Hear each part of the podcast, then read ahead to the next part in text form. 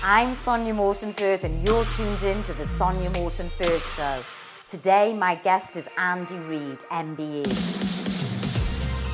A war veteran, author, speaker, skydiver, cyclist, and charity fundraiser.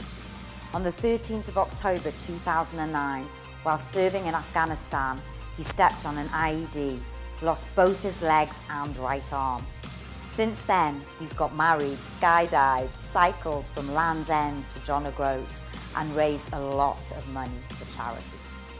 This interview shows how an extraordinary man accepts responsibility and refuses to be a victim.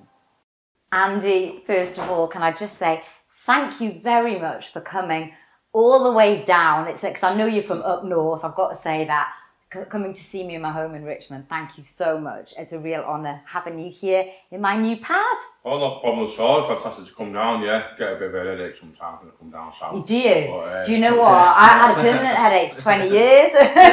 it's really nice to hear a northern accent. Whereabouts are you from? So I'm from St Helens, yeah, uh, a rugby town um, up north, in between Manchester and, uh, and Liverpool. And don't you, uh, don't you get people saying, "Oh, is that Liverpool"? Yeah, so the other week when I was down here and they said, where are you from? I thought, don't say near Manchester because that's on lockdown, so don't be saying oh, that. I thought, oh. it's near Liverpool. But St Helens, it's only a small uh, industrial town, really, coal, glass, uh, rugby league. That's the real game they play up north, not the one they play down here, the um, rugby union. Oh, yeah, so, oh, you know, um, yeah, the... yeah I, I, love it up north, you know, I spent, uh, I spent some time uh, based in Warminster, I was near Bath and Salisbury, uh, but when it comes to leaving the forces, I thought I need to go back home to, to my hometown. That's where I'm from, that's, where my family's from, so good to and you're still there, but we're having a brew now in London, and I'm yeah. glad you're here. Um, Andy, before, I, I, mean, obviously I want to talk, or you've got an amazing life, and I'm dying to get into it, but the first question I want to ask you was, what, why the army? When you, what age did you join and why did you want to go into the army? Yeah, so when I was probably about 10 or 11, um, used to go out to your grandparents' house on a Sunday for Sunday dinner, as you do, and under the stairs there was a little cupboard, and in there was hats and handbags and fur coats, and my sister used to go in there. It sounds like the Lion, the Witch, and the Wardrobe. Yeah, my sister used to go in there and, and do whatever girls do when they're dressing up, but they're, they're quite annoying, my sisters, so I didn't really. Did they not try and dress you up? Well, they probably did most of the time. yeah. um, but I used to come under the stairs and get my granddad's old army jacket his old army scarf and run around the garden pretending to be in the army. And then I'd sit down with my grandfather and he went all the way through the Second World War and he'd tell me all these amazing stories of his time in the armed forces. And I just thought, when I grew up and become a big boy, I want to follow my grandfather's footsteps and, and join the army. So from 11 or 12, that was my main goal and aspiration in life was to, wow. was to join the armed forces, yeah. So during my time at school, that's all I did. I thought, I want to join the army, so I'll keep myself super fit, play rugby, cross country, I'm not very good at football. Um, never used to get to pick really. Or if I did get picked, I end up in goal. So I weren't, I weren't very good at football. But anything else was to keep myself fit. And um, and that was it, yeah. And then um, I, I didn't really concentrate very much on the maths and English. I thought it was, it was quite boring. So um, they asked me to leave school in the third year, which um, looks a bit better on your CV than being expelled. So I weren't, I weren't they asked you to leave? Yeah, they kind of oh, got what me. What did you do? You did well, something. we were just disruptive. Me and my mate were a bit disruptive, oh. and just we were in the same class together. We just mess about all the time. And I only learned years later so I was dyslexic, um, and I missed a bit of schooling when I, when I was young. My mum, uh, we were in a car crash when I was five, and I bumped my leg in three places. My mum got her ankle crushed. Wow. So I was kind of like passed around the family. So I probably missed the first six, eight months at school. So that kind of put me on the back foot at school, I think that's what, that's what it was about. But it weren't really picked up at school, I think I just thought I was just disruptive and, and naughty. So he got me and my friend in and went, right, one of you two have to leave. So I was like, well, I'll, I'll go. So I, I, left and went to a different school closest to where I lived and just kept up the dream of, of joining the armed forces, yeah.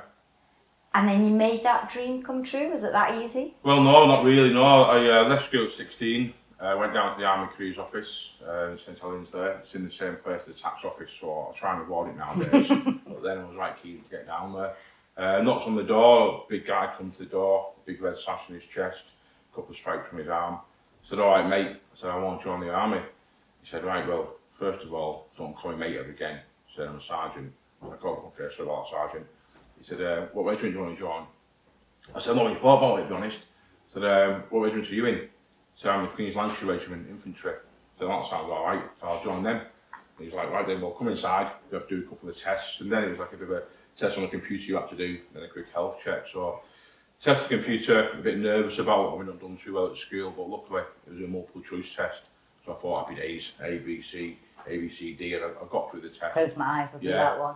And then um, did the medical, took my height, I was about 5 foot 11 then, I'm about 5 foot 8 now, Made maybe a little bit smaller, but I'll get cheaper pants, so it's not all bad news really.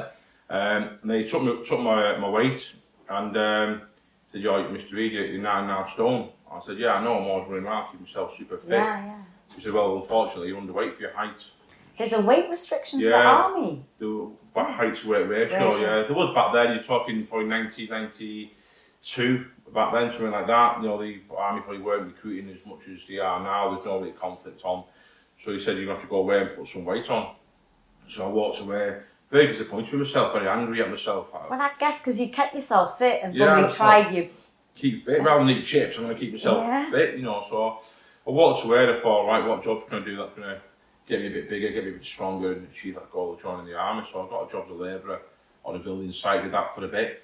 Um, then I got a job in a sausage factory. that, that helped. Yeah, ideal. Get some free Well, sausage. It helped, it helped, yeah. Um, and then I got a job as a forklift truck driver and doing four days on, four days off in a factory in Haydock. Not the not the best job in the world really, but on the four days off, I went to the gym, got a personal trainer, worked really hard. He happened to be an ex-Royal Marine, this guy. I told him I want to join the army, so he said, do this, do this, do this.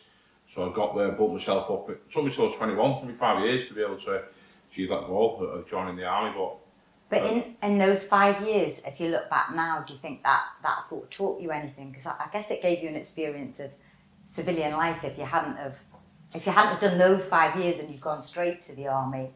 Yeah, well, that's what, when you're on like uh, on exercise and in Salisbury Plain somewhere and it's raining and it's freezing and you've just been woke up and you've had like two hours sleep or whatever, then other lads are there going, "This is absolutely rubbish." You're like, "It's not my mate." No, we're sat in the field, we're getting wet. There's no real enemy coming. No, it could be worse. You could be doing 12 hour shift in a in a, in a factory for 140 pound a week. You know, so the grass isn't always greener. But I think a lot of guys who join the army at 16 and that's all they ever know straight from school. A lot of them like, this is rubbish. This is absolutely, I'm, I'm leaving. I'm signing off because they think there's something better on Yeah. the on the other side, on the other field or whatever. Um, and I, just give me that perspective that actually, yeah, I'm getting wet and cold. It's an exercise. No one's actually going to come and attack us. And half past six tomorrow morning, and next will be finished. We're go back to camp. I'm home for the weekend having beers. Happy days. So I, I always had that perspective that Civvy Street is hard work. You have got to work hard to, to pay the bills and, and, and earn the money, especially in my position, you left school with like no qualifications, there's limited what jobs you can actually do. And I think if I'd not joined the army, I was getting to the stage where I was chatting to certain people, hanging around with certain people, and I could have gone down that path. So I'm glad that like the 21 and 4, which I'm to go for again. I went down, did the tests, and, and passed all the tests. And, and yeah, I look back and I've no no regrets whatsoever about joining the armed forces. It's made me the person who I am today. And some of the experiences that I've had being in the army are absolutely amazing. Obviously, I've been to some countries that are not so great, which we'll, we'll talk about no doubt Well, in a- before because obviously I want to, I want to talk about really what, what happened and that Yeah. day that changed your life. But before we get there, how was army life before then? It, it, it was amazing, you know, uh, 1999, I climbed Kilimanjaro, you know, third highest mountain in the world. So um, I read the notice board one day, they wanted 15 volunteers to climb Mount Kilimanjaro. I'm thinking, 18 months ago, I was driving a forklift truck in a factory, and now I'm getting the chance to climb the th- uh, third highest mountain in the world. And had you been had you uh, uh, had you been in war zones at this point? Um, I've been two years in Ireland. I've just done two years in Ireland. Uh, 1998, I was over there, so the on, on the bomb went off when I, when I was over in, in Ireland. So I was pretty much straight into training. Went from training straight to Ireland. Then a year of being in Ireland, the Omagh bomb went off. So I was straight into the harsh reality of what could happen mm. during your time in the armed forces. But for you know, it took me five years I've worked to achieve this goal. Being in the army, these things don't happen during my time in the army. So when I put that to one side and, and carry on working hard and try and get promoted and go up the chain of command. So then when you see, you know, do you want to go and climb the third highest mountain in the world for free? Thank you to the taxpayers. Like, yeah, I'll have a bit of that. So I went over there, you know, a week to get to the bottom of the mountain. Did five days up, one day down, and then four days in Zanzibar, just chilling out on the Was beach. it for charity or for some sort of Advent- adventure training? adventure trip? Oh, Adventure, adventure drinking, as we call it. In the Oh, army, there you go. Go somewhere hot, do something hard, have a few beers. Yeah, happy days. I I, feel like we're a bit of an advert for the army here. Yeah, know, yeah. join the army and you know. I've done some amazing things. You know, I've also um, walk through the Grand Canyon from one side to the other. So already read again the notice board, wanted 10 volunteers this time, go to Las Vegas, three weeks. Like, yeah, I'll have a bit of that. Where do you sign up? yeah, so, although you also know Ireland, um, Kosovo for me, two tours of Iraq, then Afghans, as we'll come on to. There, are, there is opportunity to go and do some amazing things um, as well in the army. You know, five years living in Germany, I did about two years in Canada, So I've done some amazing things in, in the armed forces. But I think I joined at a time in like 1997. I joined when conflict was just about starting to happen. But then there's also possibilities to go and do adventure training hmm. as well. Where I think if some of the guys joined maybe like 2003, 2004, 2005, it was just like Afghan, Afghan, yeah. Iraq, and that was kind of it, and not much opportunity to go and do some adventure training. So I think people who maybe joined at, at 16, joined that period, went straight to Afghan, lost both the legs, maybe look back in the army and think, this is not what I expected was going to happen. What I'm, I, so you're sitting here and talking, Andy, in with amazing positivity about the army. Yeah, obviously we know what, what happened to you, and yet you've still got this, this um, like you talk about it, like you absolutely love it, and I and, and I could imagine maybe another person sitting here and going, "Oh my God, look what happened to me because of the army." Now, uh, Yeah, I think it's because you, because I have had that opportunity to go and do some amazing things, and I also knew what path I was possibly taking before I joined the army. These opportunities wouldn't have become available to me. I maybe could have ended up on the wrong side of the tracks, you know, going down that path and not lived the life that, that I've had. And, you know, um, hand on heart for me, if you said to me tomorrow, Andy, you can have your legs back, Or you go back to the same life that you had before, yeah, or stage you are now, 100% I'll stay where I am now. The people that they meet, the things that I'm doing, two young kids that can be home and put them in bed every night and read them a story, you know, life, life's good.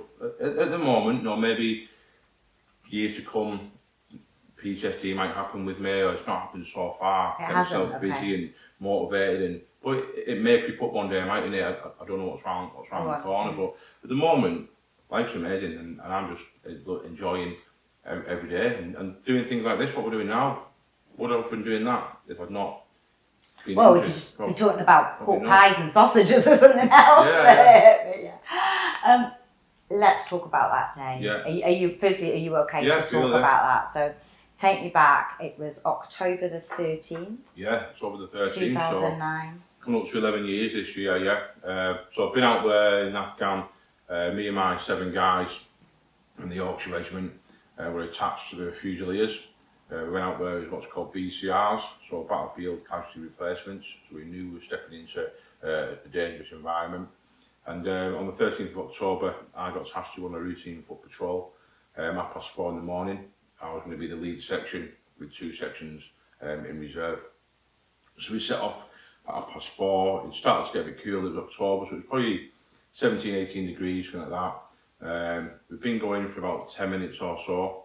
And a young guy in front of me, um, Jamie Hasty, my um, Vallon guy with metal detector, he's obviously sweeping from, from left to right as we're going up the path. He said, Andy, there's um, some barbed wire here, pal.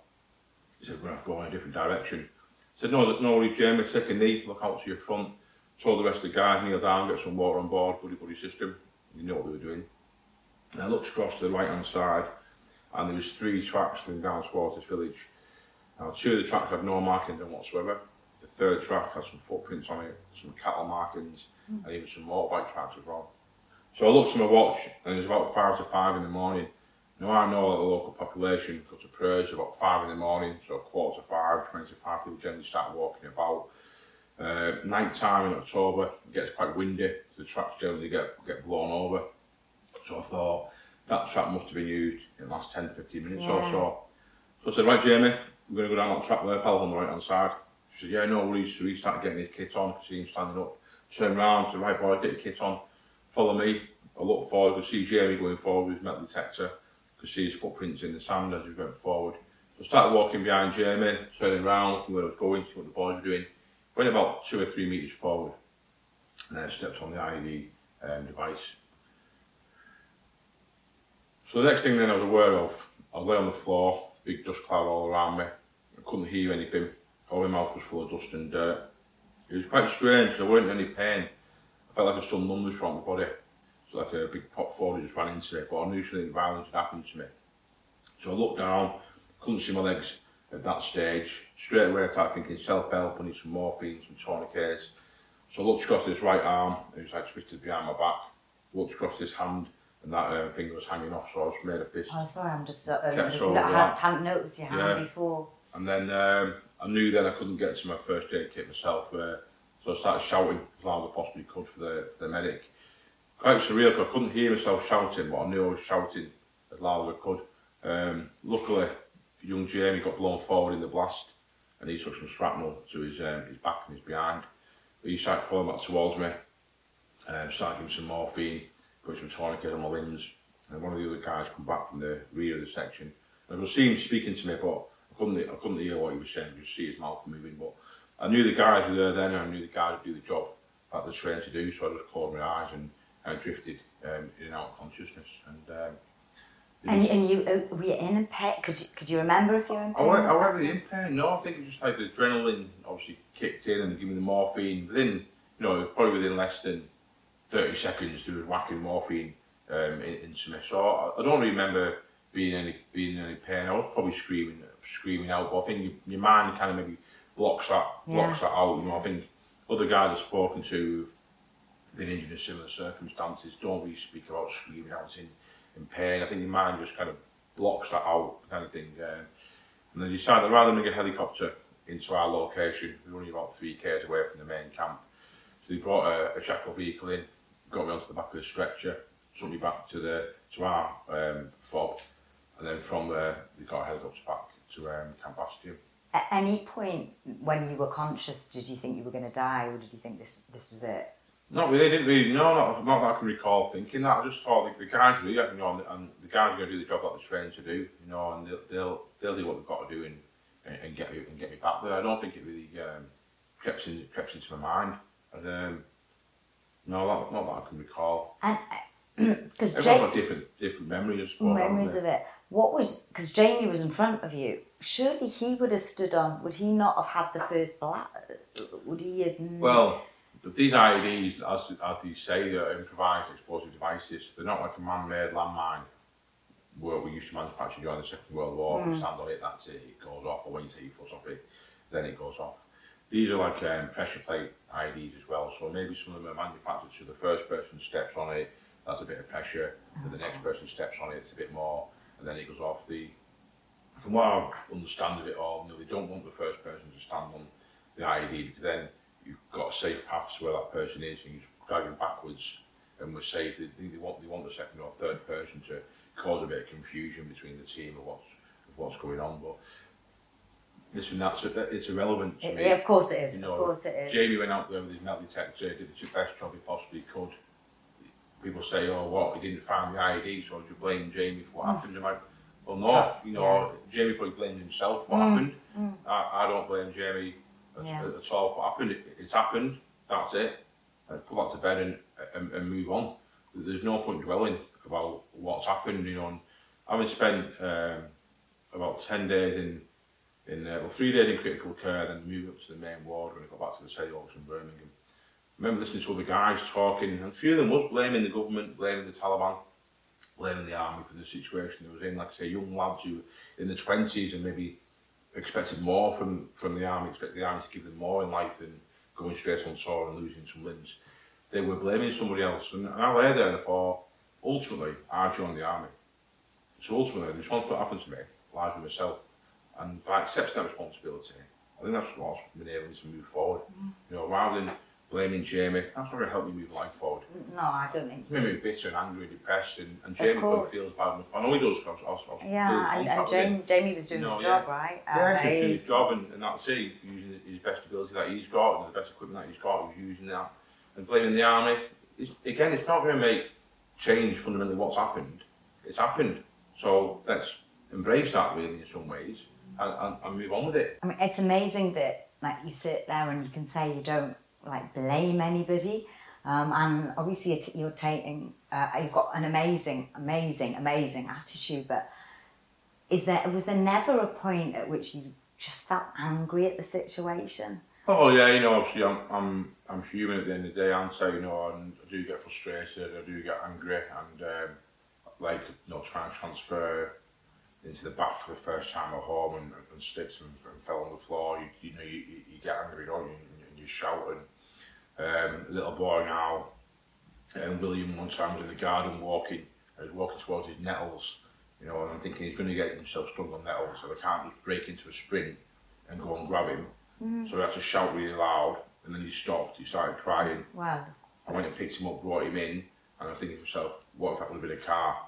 What if that would have been something else? You know, I went to a room and lay down and had a little cry for a bit, and I was, I was angry because I couldn't protect my own, my own son. I've been to different countries protecting and doing that job, and then I can't even protect my own son because the situation that I was in. So I was angry. I did. I did blame. No, but the prime minister sending us over to there and doing this and doing that. But then you sit down and reflect, think, you know what? Where's that streamer? Now there's no nettles in my garden.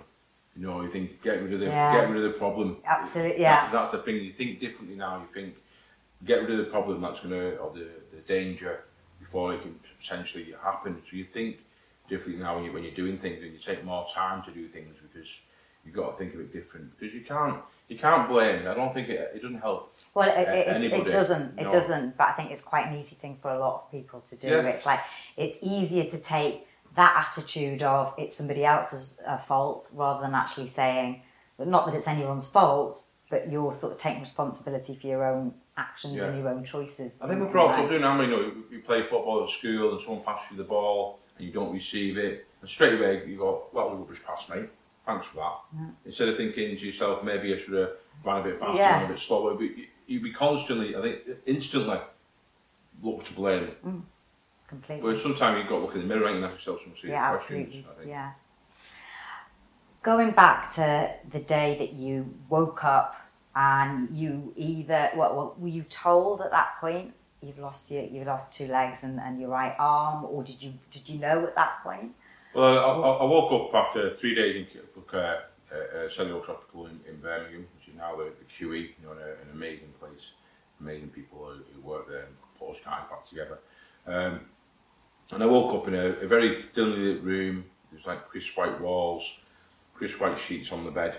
That distinct smell of like bleach and clean detergent and, and death that you have in, in them hospital mm. environments. And um, as I ran to look, there was a couple of people stood around the bed and I didn't know where I was or who these people were at first. I started shouting and screaming at these people. And then the doctor come over and reassured me where I was and started explaining to me and the family what had happened. So they said, you know, you lost your right leg below the knee, your left leg above the knee, your right arm above the elbow. And the doctor explained this to, it was my mum, um, my dad was there, my stepmom, that's why I was probably screaming, and then the girlfriend was on the other side of the bed. And um, when the doctor was explaining this to, to me and the, and the family, I, I kind of thought, I'm surviving a victim, so I'm still here. And unfortunately, seven guys from my regiment passed away, two guys who I was on patrol with um, in, in Afghan from the Fusiliers passed away, and I thought, I'm, st I'm still here, ultimately. Um, and you start setting myself some goals and, and start moving life forward. And People find that quite hard to believe that I had that instant thing, but for me, looking back on life, you know, at five years old, I was in a car crash, broke my leg in three places. I wanted you know, to take you back if you saw any parallels between that and. I, and... yeah, I broke my wrist twice at school. You know, when I was 11, my mum had a leg amputated, so I grew up with my mum being amputee.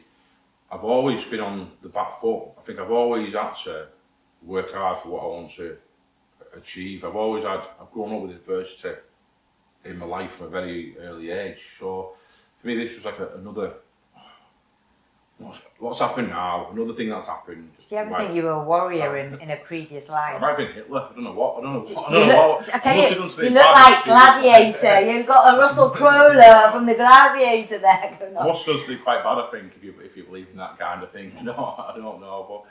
No, I just think you, your past, your childhood does does nature or nurture is the word to, to who you are today, doesn't it? And Absolutely. You know, I, I, and having had all these adversity, uh, as a young child, made me a strong person, made me quite resilient. Yeah. Made me have to work to, to get what I want to achieve. You know, it took me five years to join the army. You know, And you didn't So, give up, and yeah. you kept going because you knew you wanted something, and you just kept at so it. I can't blame the army for what's happened. It took me five years to actually get get in, and like I say, I went to uh, I was involved in some things early on in my army career where I thought, actually, this is not for me. This I'm going to sign up that paper uh, and I'll be out. But I loved it. I absolutely loved being in the armed forces. You know, I loved the crack and the banter with, with all the lads. So I was like 33, still still single at that stage. I only met Claire about eight months before I went to, to Afghan. So I was like riding a motorbike, living in the block, had my own house up north. I was living the dream when I, when I was in the army. No, it, it was an amazing an amazing time. So I look back with, with great great memories of being in the armed forces and I don't miss marching around and having to polish your boots and all that, but I miss the lads, I miss the, miss, miss the banter and miss the opportunities that the army can, can give you. So you've mentioned Claire, and I, and I want to go uh, talk about this a little bit. You you were you just been going out a few months, is that before you're out? Yeah, so I was over in Canada and um, my sister messaged me on uh, Facebook and said, right, I'm, I'm working uh, with this girl called Claire, who works in a, in a, in a bar together. So it's, um, it's my birthday in, uh, in December, so you and Claire are going to organise my uh, 30th birthday party, so you best hook with each other. So I was like, right, yeah, okay. So then we started chatting with Claire about my sister's party for about 10 minutes and then just started chatting, chatting to each other, uh, build that up, come back from Canada, we went on a, on a date and then just went from there. That was like um, November 2008 and then went to Afghan July 2009. So So so, so, you really haven't been together that long. not long because I'd been, I went to Kuwait beforehand on some pre-training in Kuwait. I was only coming home at weekends. So all in all, probably actually about three months in days that was actually spent together before I went to Afghan for three months and then come back uh, to amputee. Which so, is probably a big deal for any any relationship. Yeah. Let's face it, lockdowns put most relationships in the bag. Yeah. But then you're faced with, um, you know, your boyfriend, not husband, not fiance, you know, and you're in this position. Did you think she was going to stay with you? a big ask, isn't it? You know, she was 27 at the time, young woman with her own her own career moving forward. You know, and I, did say to Claire, I had that brutal discussion with her. I said, if you want to walk away, walk away, because I won't hold it against you at all. This is going to be life changing for, for both of us. And Andy, you're the same person who I've, who I've met and who I fell in love with, and we're going to work through this together. And, and then that was it. Then you know, from then on, we just tried to practice on and got through doing things together. And, and here we are today. We're, we're up to now.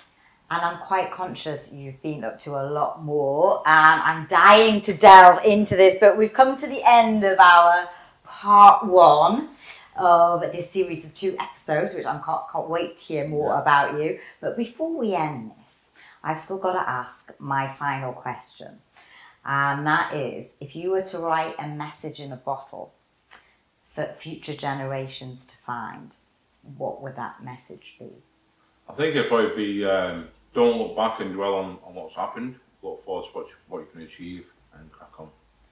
Andy, I can't wait for us to speak again uh, in part two. This has been great and it's been a total, a real honour speaking to you. Thank you. Thank you. It's been great. Hope you enjoyed the show. Remember, there's a new interview out every Monday, so hit subscribe and like, and you'll get it straight into your inbox.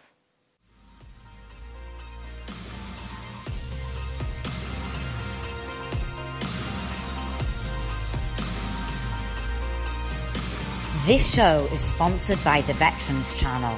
The Veterans Channel is an on demand and free video streaming service. The Veterans Channel gives a voice to servicemen and women, allowing them to share their experience in unique and authentic ways. Watch the Veterans Channel at www.theveteranschannel.com or download the Veterans Lifestyle app to get instant access to all the great content.